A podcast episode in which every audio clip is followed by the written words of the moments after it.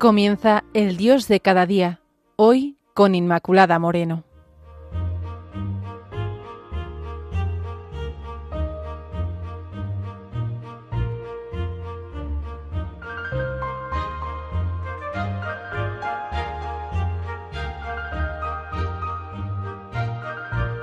Queridos oyentes de Radio María, bienvenidos al espacio El Dios de cada día.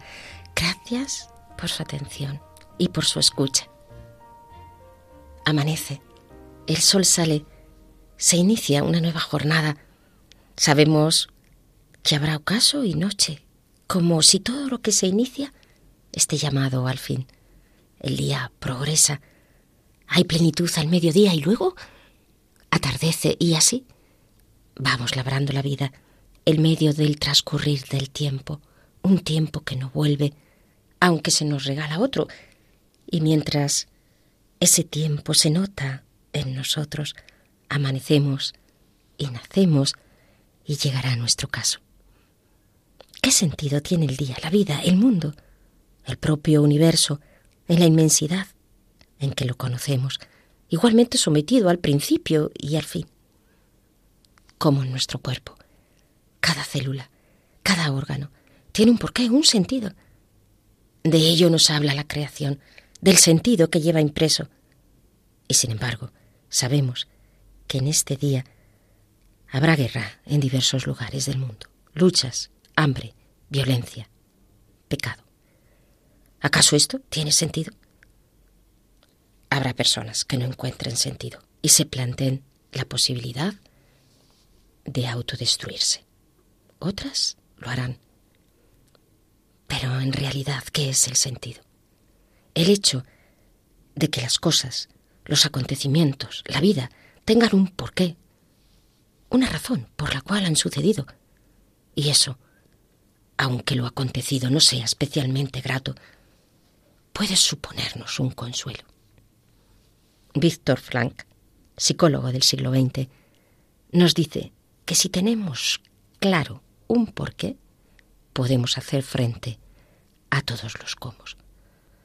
Si nos sentimos libres y seguros, sabiendo ese porqué y conociendo también el impulso que nos lleva a realizar las cosas, seremos capaces de generar cambios para crear una realidad mucho más noble. Quizá sientas en este día que tu vida no tiene sentido. Trabajar, si es posible, sobrevivir, y aparece con toda su crudeza la realidad. Y sin embargo, podemos hacer todo lo que hacemos y que esto adquiera una nueva dimensión, una nueva luz, una nueva motivación, encontrando así esa felicidad que no pasa, no en las grandes cosas, aunque nos alegramos si se nos conceden, ¿verdad? Sino más bien esa felicidad escondida que está en ser lo que somos, hacer lo que se nos da con alegría, con gratitud, buscando al Dios grande en la pequeñez del transcurso del tiempo, incluso en los momentos de dificultad, enfermedad o sufrimiento. ¿Y esto es posible? ¿Acaso habremos encontrado el secreto de la felicidad? Sentido es que vamos hacia algo y que hemos tenido un inicio, principio, podemos decir, primer instante de ser, de algo, base, origen, razón fundamental, causa, comienzo. Hay dos principios claros y claves en la Biblia. En el inicio, en el Génesis.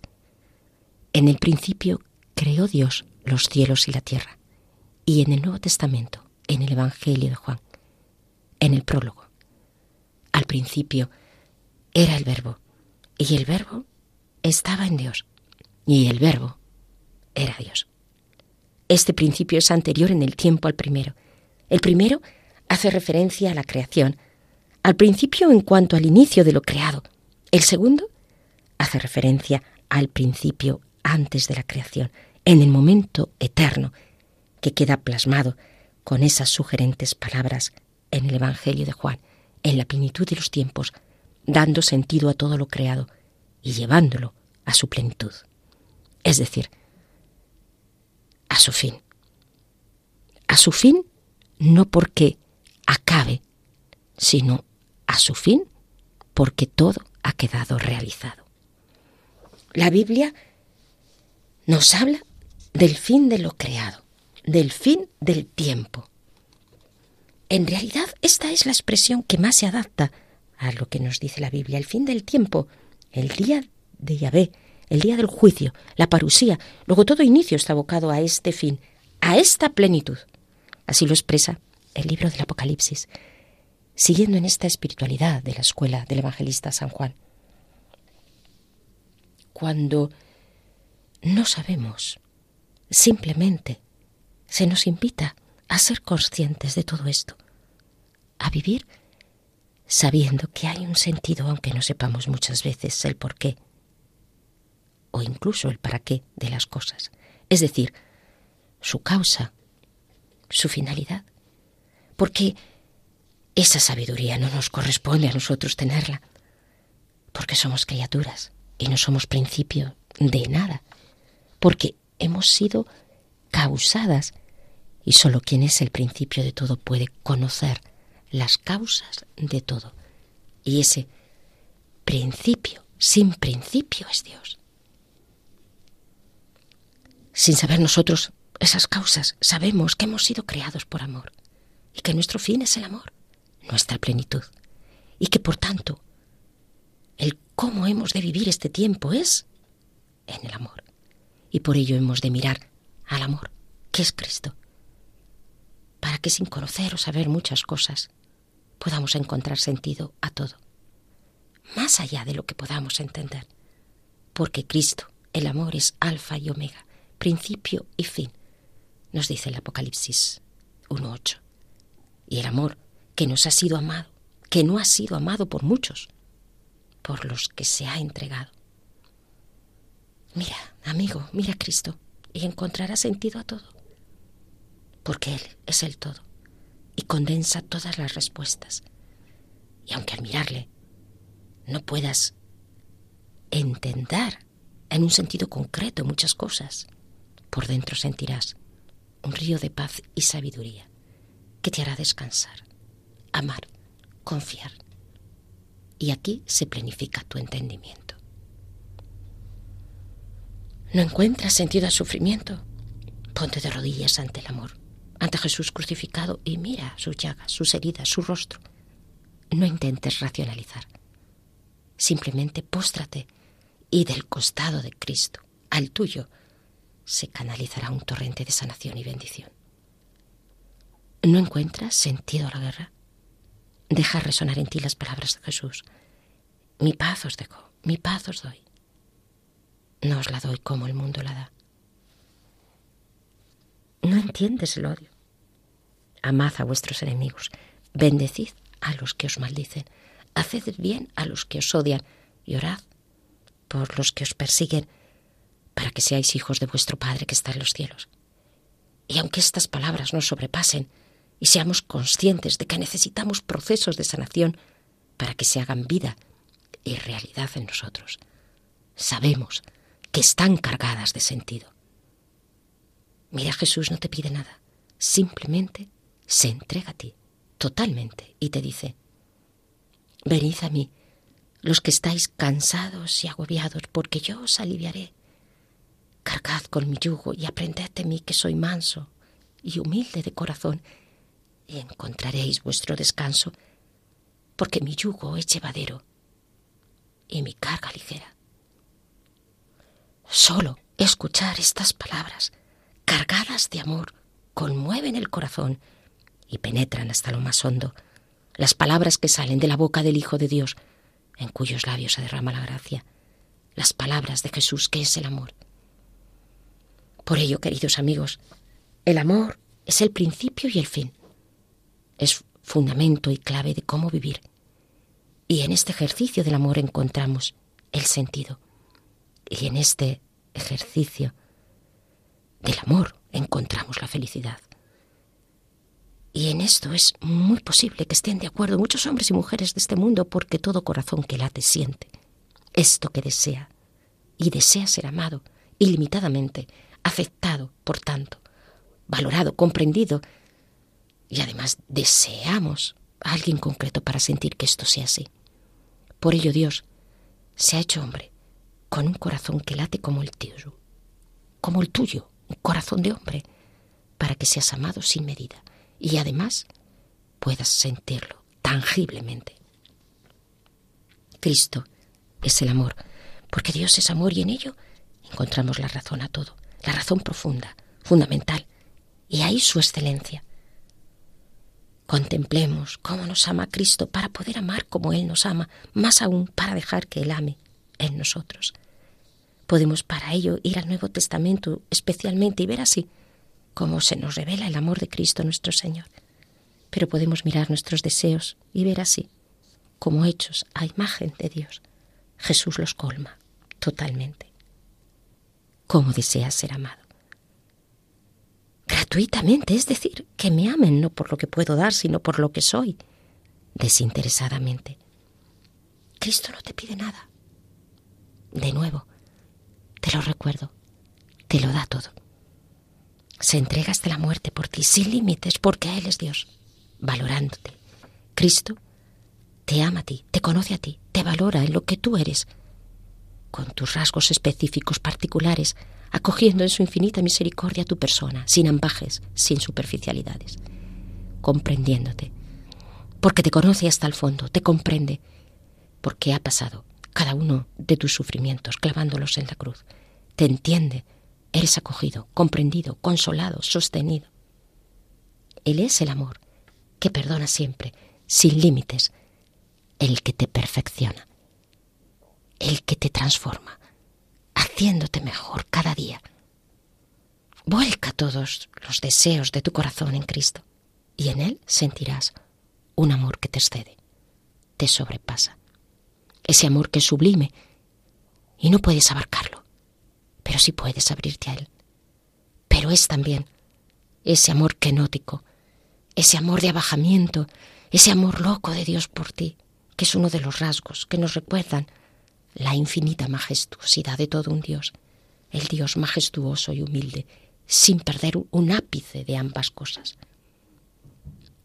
Porque nuestro Señor no nos ha amado de arriba abajo, si no podíamos decir, sino que Él nos ha amado desde lo más hondo de nosotros, yendo en realidad a los mismos abismos para sacarnos de ellos y subirnos al Padre.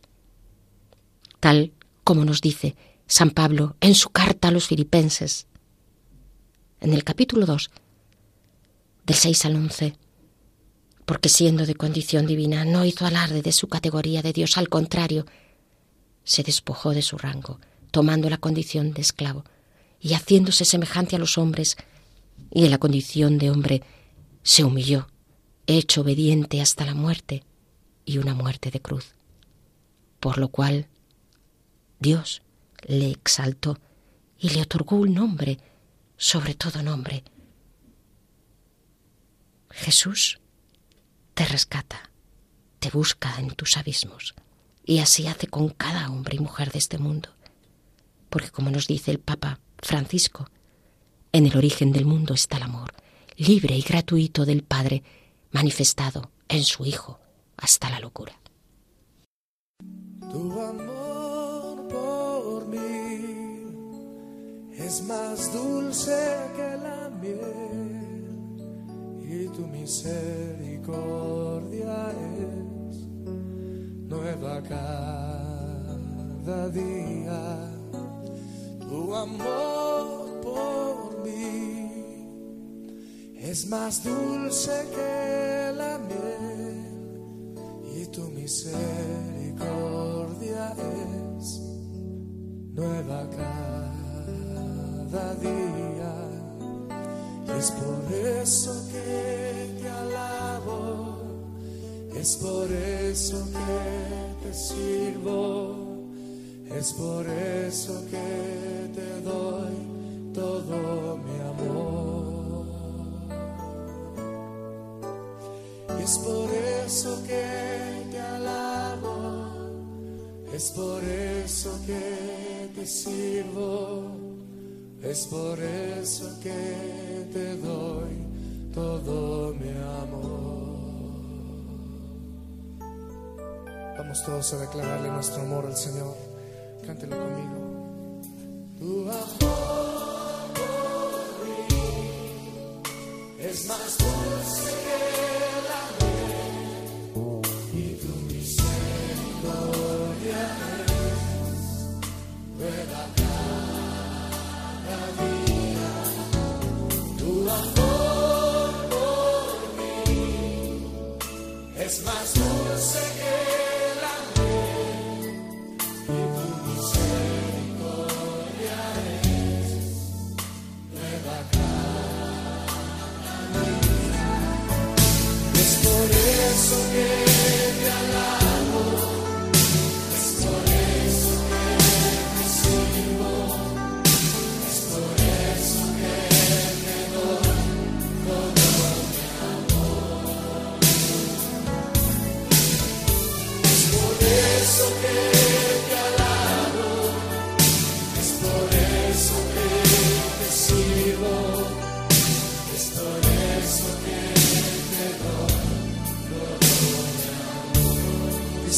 más. Es por eso, es por eso que te alabo, es por eso que te sigo, es por eso que te doy todo mi amor. Es por eso que te alabo, es por eso que te sigo.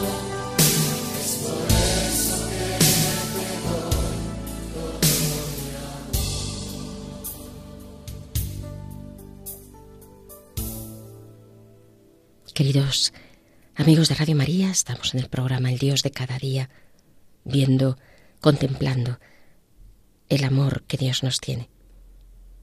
Porque por ello, ante este amor solo podemos amar así, en Cristo. Cuando Cristo es el que ama a nosotros, amamos así a los demás. No porque nosotros los amemos así, sino porque les amamos con el amor de Dios. Y para ello se hace necesario estar vinculados a Cristo, como la vid a los sarmientos. Yo soy la verdadera vid y mi Padre es el labrador. A todo sarmiento mío que no da fruto, lo arranca, y a todo el que da fruto lo poda para que dé más fruto. Vosotros ya estáis limpios por las palabras que os he hablado. Permaneced en mí y yo en vosotros. Como el sarmiento no puede dar fruto por sí, no permanece en la vid, así tampoco vosotros, si no permanecéis en mí. Yo soy la vid, vosotros los sarmientos. El que permanece en mí y yo en él, ese da fruto abundante, porque sin mí no podéis hacer nada. Al que no permanece en mí, lo tiran fuera, como el sarmiento, y se seca. Luego los echan al fuego y arden. Si permanecéis en mí y mis palabras permanecen en vosotros, pedid lo que deseáis y se realizará. Con esto recibe gloria mi Padre, con que deis fruto abundante, así seréis discípulos míos. Si escuchamos, son siete veces las que ha repetido el verbo permanecer en diferentes conjugaciones, indicando la importancia de este verbo. Permanecer en Cristo es no solo estar unido a Él, vinculado, sino en un momento, sino siempre. Permanecer es ser fiel a Él. La vid es la cepa madre de donde brota la savia para que tengan vida los sarmientos. El sarmiento es la rama de la cepa de donde brotan las hojas y los racimos.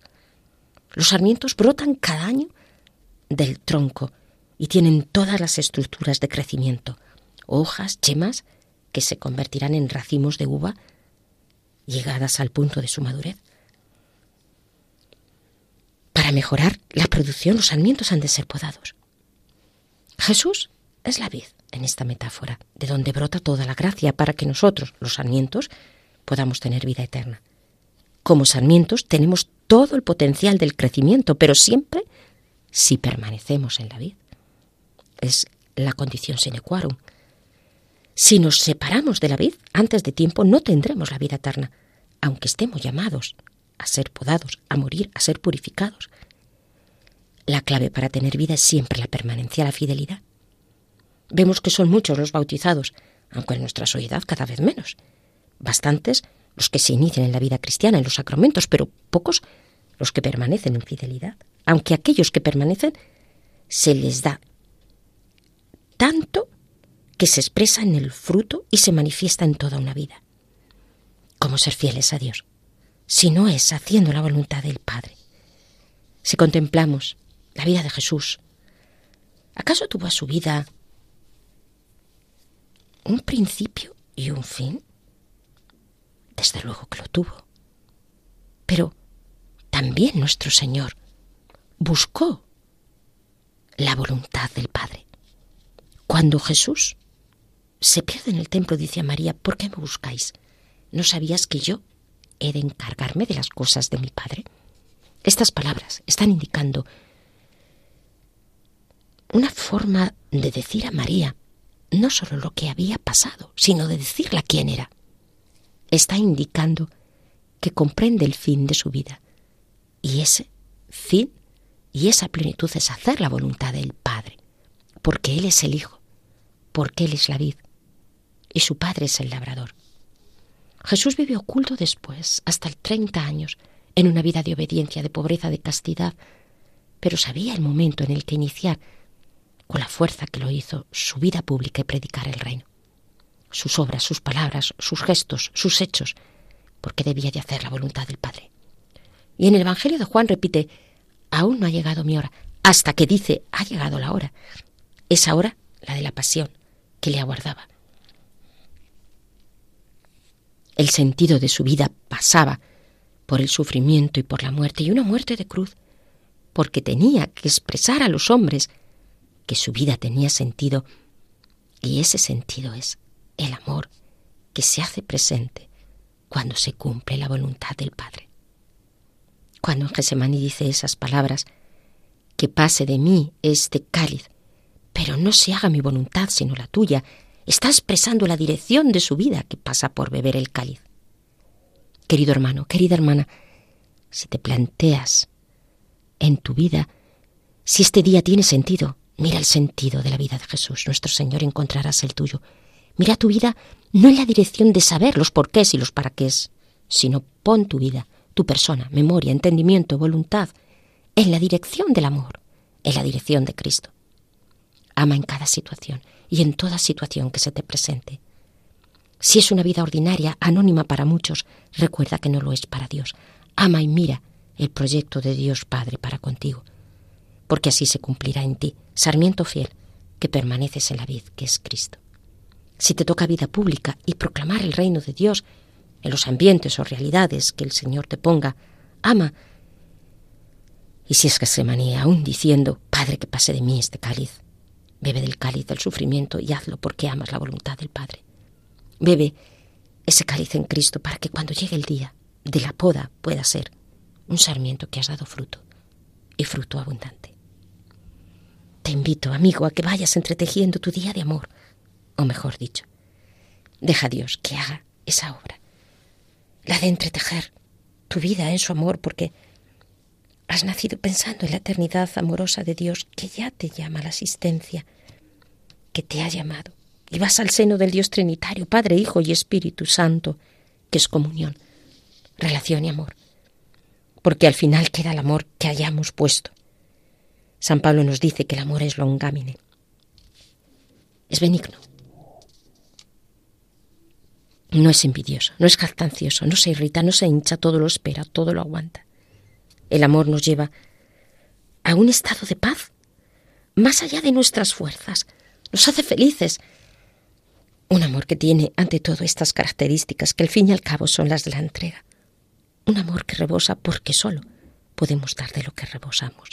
Y cuando estemos colmados del amor de Dios, porque nos hemos dejado amar por Él, porque hemos dejado que su amor entre en nosotros y Él nos haya llenado hasta el extremo, hasta que nuestra copa rebose, y en este rebosamiento de amor los demás podrán acoger la gracia que Dios destila en nosotros. Por eso, en el cielo, nuestra medida estará colmada, remecida, rebosante, porque el cielo es amar, ya sin diques, sin fronteras, sin límites, sin separaciones. Porque el amor jamás decae, las profecías desaparecerán, las lenguas cesarán, la ciencia se desvanecerá. Conocemos solo en parte y profetizamos parcialmente, pero cuando llegue lo perfecto desaparecerá lo parcial. Cuando yo era niño, hablaba como niño, razonaba como niño. Cuando llegué a ser hombre me despojé de las niñerías. Ahora vemos en un espejo y oscuramente, pero entonces veremos cara a cara. Al presente conozco solo parcialmente, pero entonces conoceré como soy conocido. Ahora permanecen estas tres cosas, la fe, la esperanza, pero la más excelente es la caridad. Queridos hermanos, ama y haz lo que quieras, y en el amor encontrarás tu sentido, tu felicidad y tu libertad. Hasta el próximo encuentro. Y ya saben que pueden entrar en contacto con nosotros a través del correo el dios de cada día treinta y seis arroba radiomaria.es.